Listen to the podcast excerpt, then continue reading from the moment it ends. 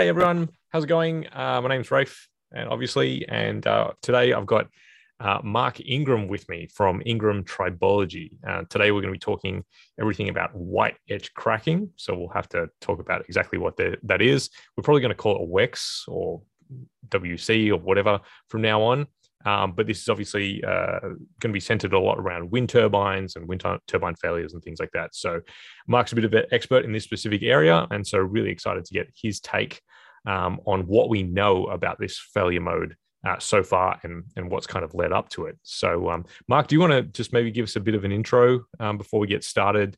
Um, you know, what's your role in all this? Yeah, of course. Yeah. So I suppose I, I, I joined the kind of WEC project about two thousand fifteen um, when it was still in this kind of infancy, really. Um, we worked with, at the time, we were working with um, you know, uh, the Argonne National Labs, uh, Cambridge Uni, Imperial College, Southampton Uni. So we had a lot of kind of information coming at us at, when I was at Afton. And then we kind of did a lot of work there.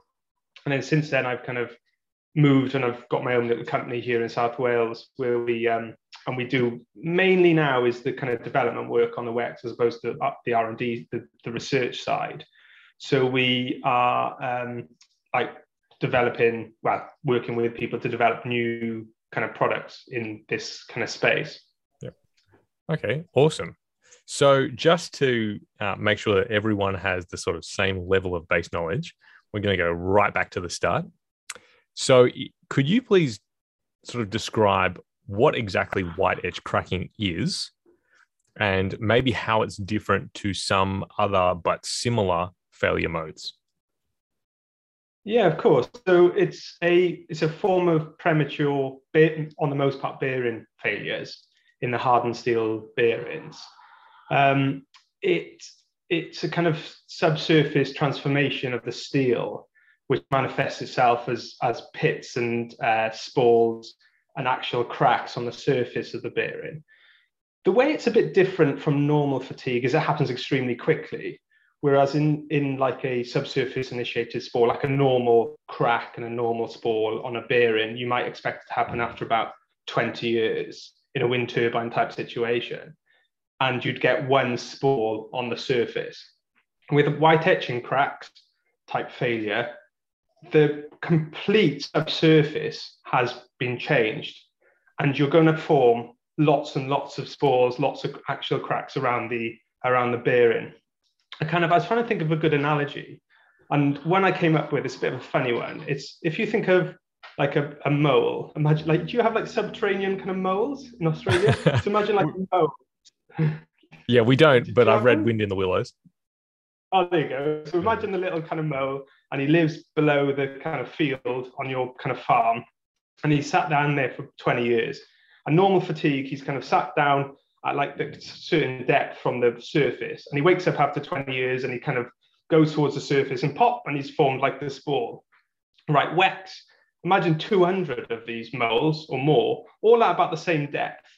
They wake up after about one, two, three, four, five years, and they, they've all had a coffee in the morning, and they all start like digging frantically around, forming these huge kind of networks and burrows everywhere. And a few of them are gonna go start going to the surface and pop, they form the spores.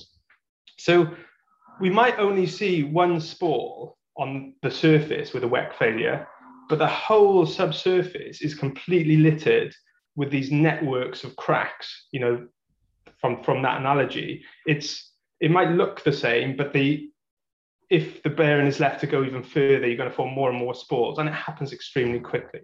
So that's the main the main difference is the extent of damage subsurface and the kind of guarantee of early failure. So, so when you talked about, um, specifically about the time frame, you were talking about, you, you know, for a for a wind turbine, bearing typical bearing failures, you know, of the of the failure modes that we're maybe more, you know, familiar with, would happen on that sort of twenty year time horizon, whereas this can happen as early as uh, one year from the beginning of operations. Is that right? Yeah, the stats, I did try and, the stats from the field, like they're a bit few and far between, but kind of one, three, kind of five years is about, so we test to about three years normally. So we'd, we'd subject the bearings and we'd expect the W E C failure to happen in that time frame. It's, it's it can be as low as about one one percent of the L ten life of the bearing, but you know we normally test about three, four, five years. Yeah, but certainly the bearing is spec to go to the twenty years, and it's failing well within that. You know, far too early. Yeah. Okay, that makes sense. So, when did this kind of failure, you know, show up in the industry? And the reason I ask that is because when you read, you know, a history of wind turbine failures or anything like that, not that there's like a, a you know, a common textbook on this kind of stuff, but when you look into the history a little bit, uh, I think, you know, most of the information tends to be about micropitting failures. And um, the mm-hmm. way I understand it, that that was kind of affecting the industry quite early on. You know, if you refer back to the conversation we, we had with uh, Jim Carey from Mobil, you know, he talked about sort of the genesis of that and the fact that um, the, let's say, uh, the old style uh, wind turbine gearboxes were basically repurposed industrial gearboxes. So before they really got their own specific, you know, wind turbine gear design, um, you know, we had a whole bunch of micropitting failures. So when did this white etch cracking start to show up? Is that is it a recent phenomenon? Has it been masked by some other stuff? You know, why is it? Why are we talking about it so much? Yeah, I think it's like like widespread acceptance that it exists and the kind of explosion of study into it. It's about fifteen, twenty years old now. Um, you know, you can probably find people kind of say, "Oh, it existed decade, decades ago," and they kind of show like one or two papers of it happening in like um, washing machine bearings is one. Um, car alternators, that was a Japanese problem quite a while ago. Rail tracks is another one. But generally, that those were kind of niche and kind of ignored. Um, so it's got kind of fifteen to twenty years, and it probably, you know, thinking about it, probably coincided with the growth of the wind turbine industry and the popularity of, of the turbines. Uh, that's where it's come from. Where, although white etch and crack failures probably exist in other places, mm. they're not so prevalent and they're not so expensive to fix, whereas on the wind turbine side, it's said, you know, when you talk about W E Cs, you go straight to wind turbines because it's, you know, it's what it's what the wind turbine engineers are most worried about. Well, it was what, what they were most worried about. Yeah. In terms of the, was it masked by micropitting? I don't think they're kind of related so much that in terms of the micropitting failure, you can design that failure out essentially. You know, there's, there's specifications you can use to to have the kind of the permissible film thickness there. So the, the gearbox manufacturers will and designers will use that to spec a specific oil film thickness and therefore the viscosity to, to prevent the micropitting failures. And then you've got tests in place to subject the oil to to, to the same kind of conditions and prove that they can stop micropitting if they go below the kind of safety level. And there's a big kind of safety buffer there. W E Cs probably, you know, I wasn't working on it back right at the start, but it probably caught quite a few people off guard because the bearings are operating within what they think is their limit, you know, and they should last for the twenty years and they're getting all these crazy failures happening. Um, I don't think they were masked. I think it was just kind of they, they've also happened, if if that makes sense, you know. Um, yeah, I think when I, when I was saying uh, masked, I didn't mean necessarily from a from a technical sense, and more, you know, if everyone was consumed with micropitting failures, maybe they sort of weren't weren't looking at the bearing failures. But um, it sounds like they're pretty sort of distinct, and even from a timeline standpoint, they seem to be pretty distinct. And I guess, like you said, yeah. um, you know, the, the failure of a bearing on a washing machine is.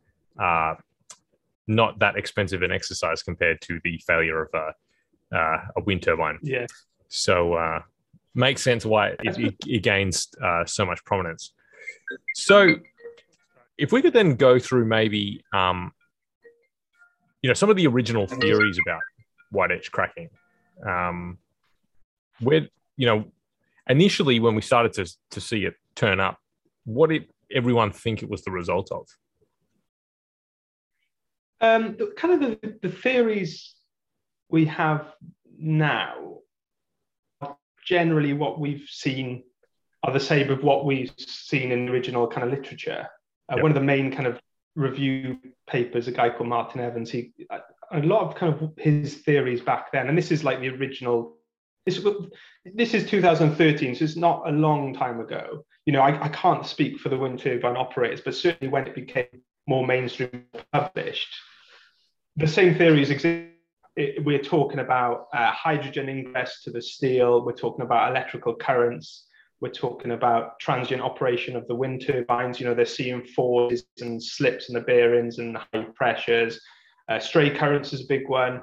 Uh, the additive uh, systems probably do contribute in some ways, and uh, the water content of the, the oil as well.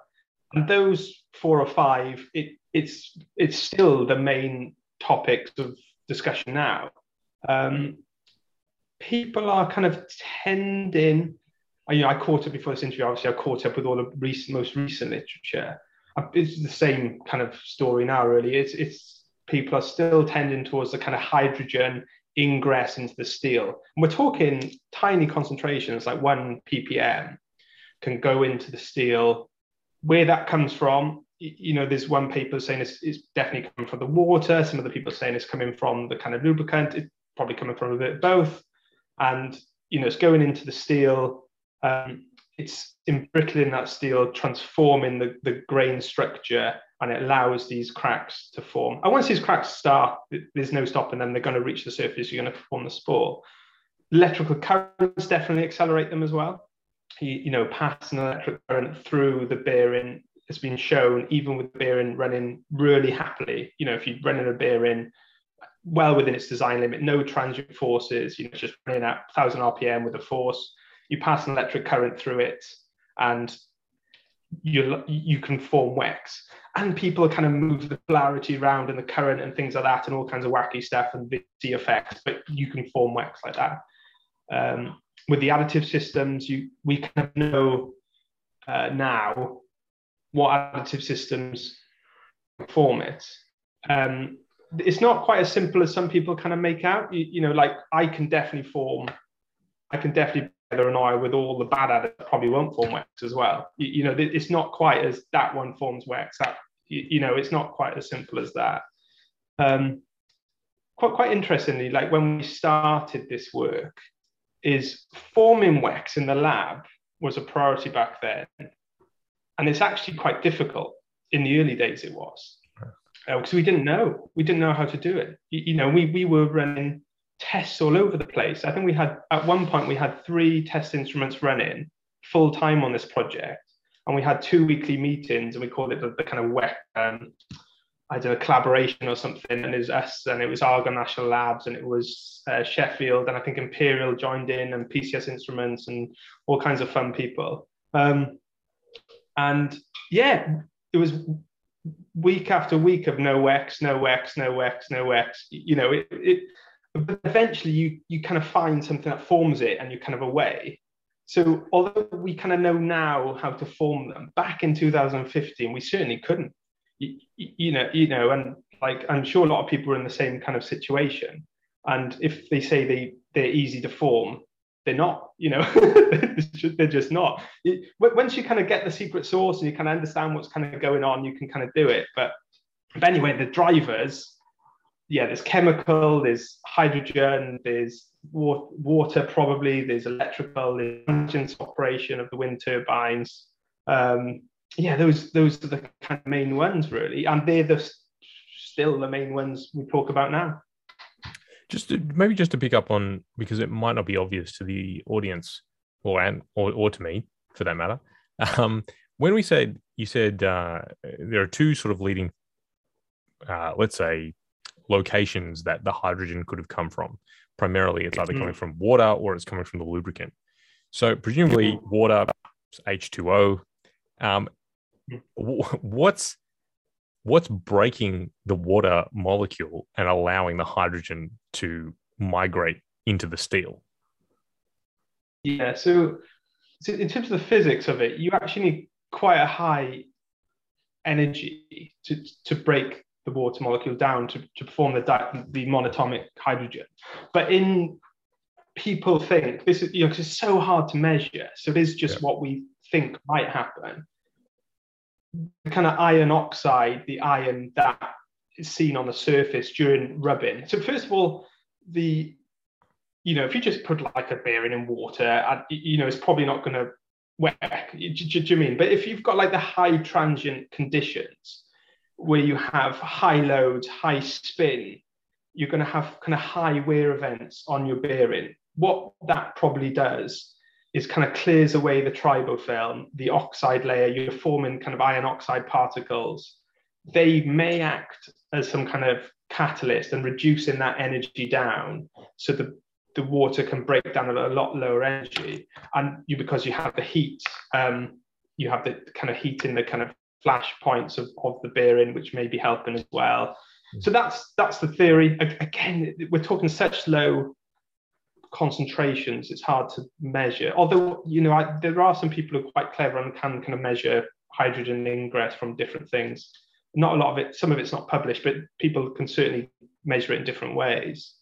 Um, so that is certainly, seems to be one of the leading, well, the leading things we can measure in the lab is this hydrogen coming down, so that it can come from the water and also from the lubricant, the same kind of system really, where the nascent steel, very reactive steel surface, due to these transient events, can degrade the lubricant, you know, the basols or the additives. You remember the basol is, you know, ninety-nine percent of it. So, you know, the basol probably has some, you know, if something's going to break down, it's going to be that. And yeah, the, those that hydrogen molecules then can, we think, can kind of travel through the travel through the steel. Does that yeah, make sense? Th- that's really interesting. So I guess uh, you know, sort of to back up a little bit, it's almost yeah. like uh, you know, we have this widespread problem in the industry, and we're trying to replicate that in the lab, mm. but that's proving to actually be a reasonably difficult exercise, and yeah. finding that there are is. you know, potentially a confluence of many factors that are contributing to this phenomenon. And, and like you said, if if it's hydrogen getting into the steel, then you have to have some kind of energy mechanism for that to, to do so. And I guess all mm. the things that you've already named, right? So, you know, where do you get the hydrogen? Well, it's probably from water or the base oil. Um, you need a lot of energy to break, you know, the hydrogen away from whatever molecule it's attached to. I guess part of that energy could come from electric currents, right? Which you already described as well. So it's it's a whole bunch of stuff that is kind of going into it at the same time. So, um, uh, you know, if you're able to talk about it, are you able to talk about some of the more specific research that you and, and your group have, have done, and um, kind of yeah, some of the te- techniques yeah. that you've used to to study white etch cracking? Yeah, I suppose like I can kind of take you through the story, but you most of it's it's all published now. Well, a lot of it's published. Is um, you know, we kind of realised early on. Well, first of all, I kind of tell you how it kind of started and why we started taking it so seriously. Was I, I don't know, like a, a few people back then, the, the W E C kind of, there'd be one or two W E C talks in the conferences, and you kind of go, oh, it's just pitting, and you kind of ignored it a bit. And but then one of the kind of things we we we'd go along to the and see the O E Ms in. Generally in Germany or around around that area, the wind turbine O E Ms, and you know, we go in and say we've got this new oil, it's brilliant at like low temperature, high temperature, whatever, and they'd be like, right, sit down, shut up, tell us about W E Cs. You know, so something we thought quite fringe, we realized quite quickly was the real thing we should be investigating.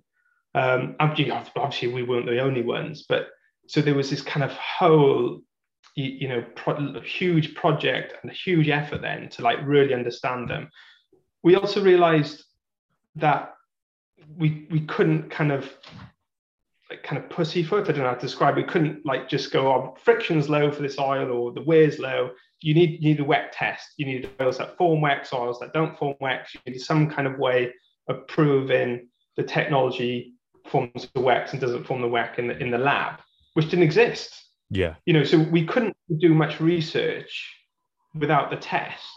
So that was the first thing. And and back then there was quite a few things going on. We were using the F A G F E eight rig. Um, there was kind of transient type when we were trying to generate transients with bearings.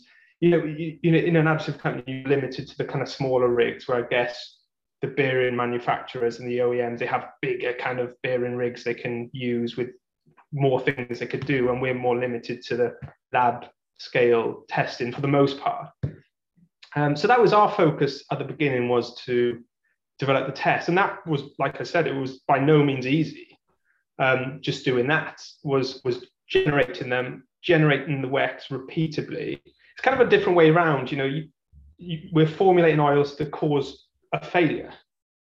Do, do, do, do you mean? Like, so most of the time you, you've got a test and you're formulating the oils to stop the failure. So now you kind of to turn around and you're trying to form a failure, and just that failure. You don't micropitting, you don't normal pitting, you don't highway, you don't want anything else. You just want wax to form, and that's it. And hopefully quite quick and repeatedly. So we did that. But like I said, it took a while, and you know, we did loads of things. And I, I think a, a few people kind of copied or did similar stuff to us then. That's been published since, where they, they, they looked at the kind of bad reference oils. So we know of one particular oil that's quite good at forming wax. It's, it, it's not used in wind turbines, it's used in transmissions, but we know that particular oil is quite good at forming wax in lab scale testing. But again, back then, we didn't really know. Like, it was kind of, um, and so we, we took that oil apart, we understood exactly all the additives in it, and we tried to make our own type of bad reference oil.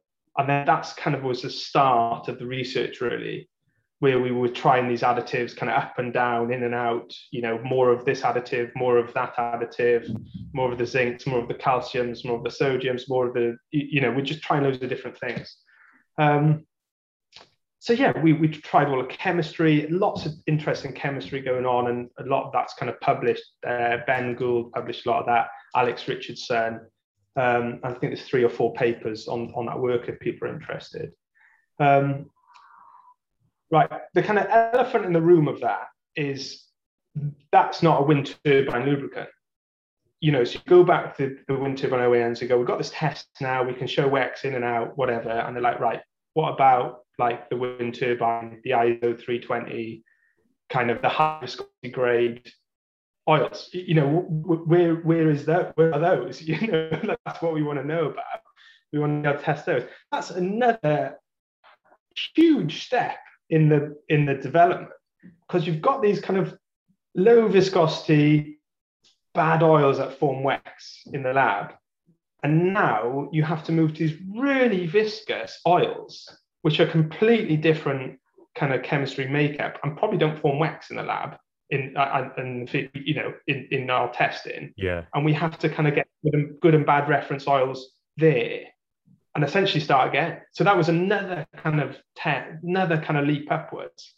Um, and then, yeah, so that was similar kind of, we were we had like bad reference oils, which were those kind of I S O three twenty grades, and we had the good good ones, and we can show.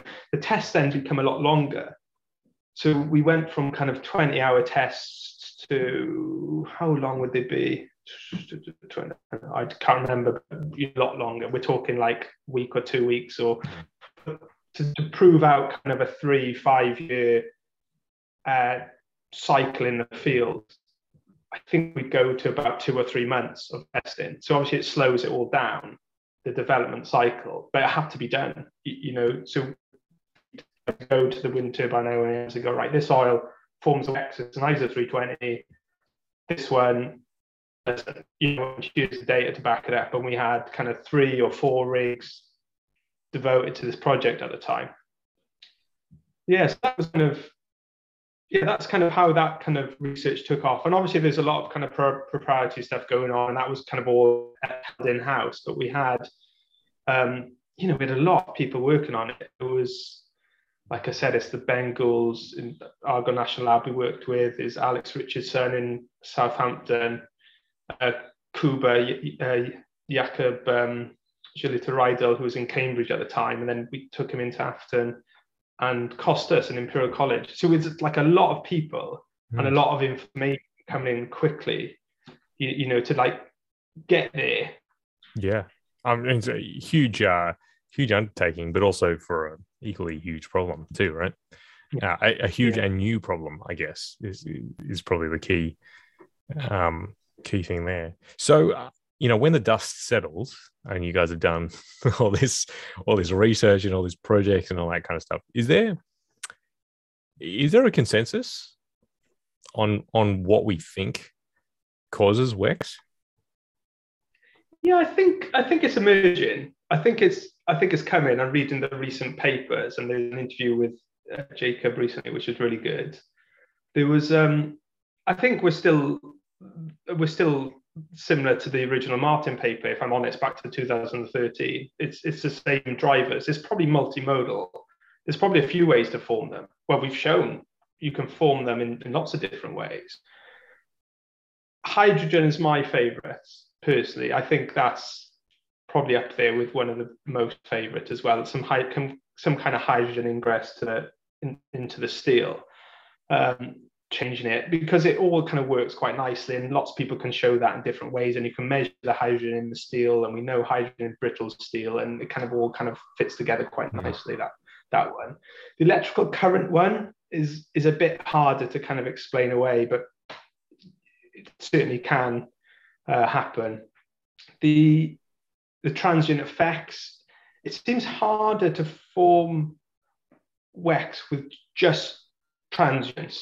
You, you, you know, like you need some kind of acceleration as well as that. So I think the transient kind of thing is important.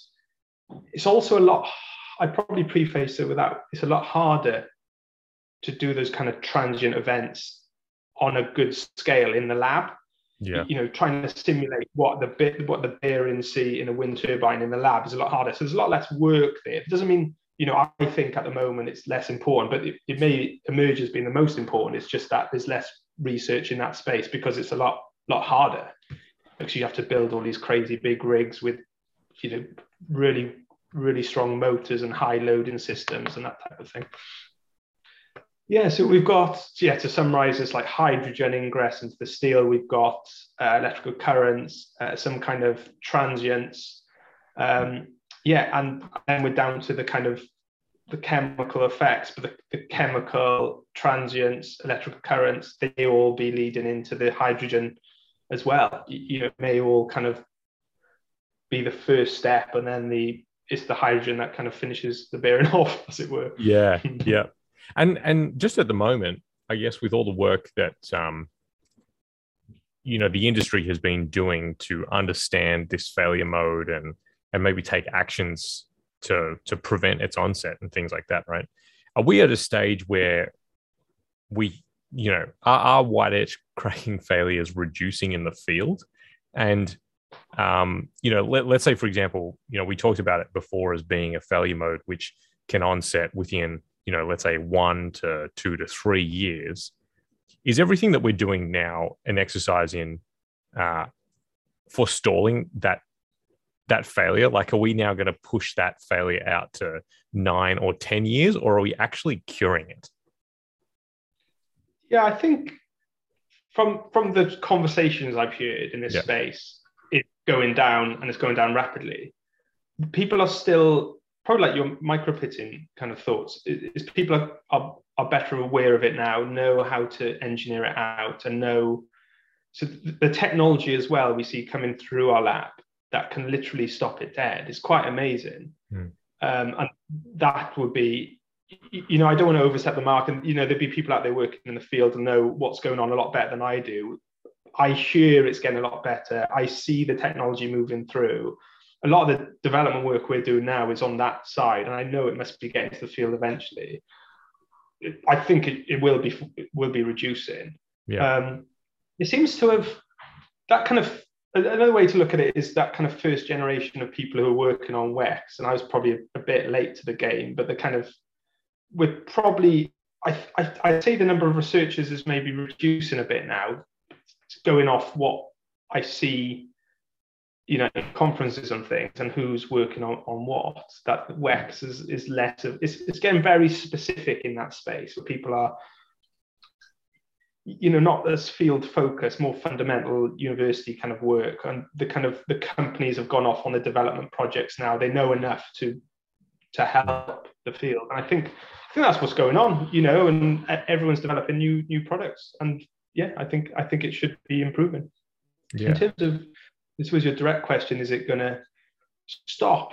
But, you know, it should, it, hopefully, I, you, you know, you, the kind of the, the, the things that might catch us out would be those transient events that you probably can't, you know, you can't, you know, the, the wind turbines hitting those gases yeah, yeah. going on, on off the grid, and there's a kind of emergency of stops where you get the kind of high peak pressures on things. You're not going to remove that from the bearing. So you're always going to, the bearing probably is still going to be overloaded. It's going to see sliding events. You also can't so that, really replicate that in the lab, right? Yeah, we can't replicate that in the lab. Well, I'm not aware of easy ways to do it, but I'm yeah. sure the kind of bearing can do to, to some extent there, and some of the O E Ms. But um, yeah, I personally, yeah, I think it, from what I hear and what I see, I think it should be getting better. That's that's really interesting. Um, so maybe just as we as we start to wrap up here, you know, some maybe some practical pointers for um, people in the field. So if you're a, let's say you're an operator of a wind farm, um, you know, what, what steps can you be taking to uh, try and prevent, you know, works at, at your site? Um, if there's anything yeah. you can, if there's any interventions you can take, and maybe, uh, maybe a more relevant question would be, what are the signs that you need to look for that W E C is occurring? Hmm. Yeah, well, I, I, like to answer that question, I don't want to kind of overstep the mark, really, but like I can approach it from the way I understand deep in this kind of research kind of role is if I wanted to do the opposite, and I wanted to form W E Cs in your wind turbine, I'll tell you how to do that. And then, yep. you know, the opposite hopefully is true. Do the opposite. yeah, yeah. yeah. So, so, you know, if I wanted to form W E Cs in your wind turbine, I'd use like a, this specific transmission oil or something like it with lots of uh, zinc and calcium sulfonates and, and other things in there. Um, we'd, we'd stick a load of water in there. I'd apply like a current across the gearbox, like it's kind of current going through the bearing. And I put it in the gustiest, craziest position I could with loads of, and I, I don't know, put it next to a, a really faulty substation. So the, the wind turbine goes on and off the grid like ten times a day. Yeah.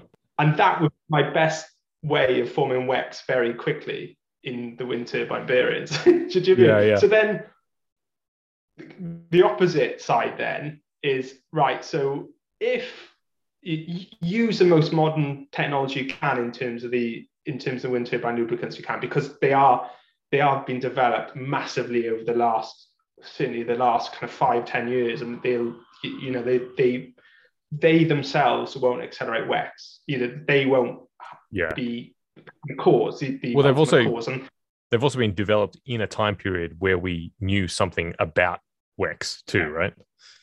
Yeah, and they've been tested with the tests we have to mitigate for it as much as possible. Yeah. So, so that'll exist. On the bearing side, I know there's, there's some really interesting bearing technology as well with different companies and surface treatments and things. So there'd be something in that space, I'm sure, that if if they recommend using a certain type of bearing on the high-speed shafts or whatever, that would, you know, definitely go down that route, listen to the kind of field engineers there. Um, Yeah, water content in the oil probably is is an issue, um, and if you can, you know, just monitor for that, that that that would probably be something I'd look at. And you're back to the transients then, which I'm guessing is something you can't really control. Mm. If you can kind of just try and keep that wind turbine running at like a nice, nice steady state of conditions as much as within your control. I don't really know much about it, but that would be if you know if it was.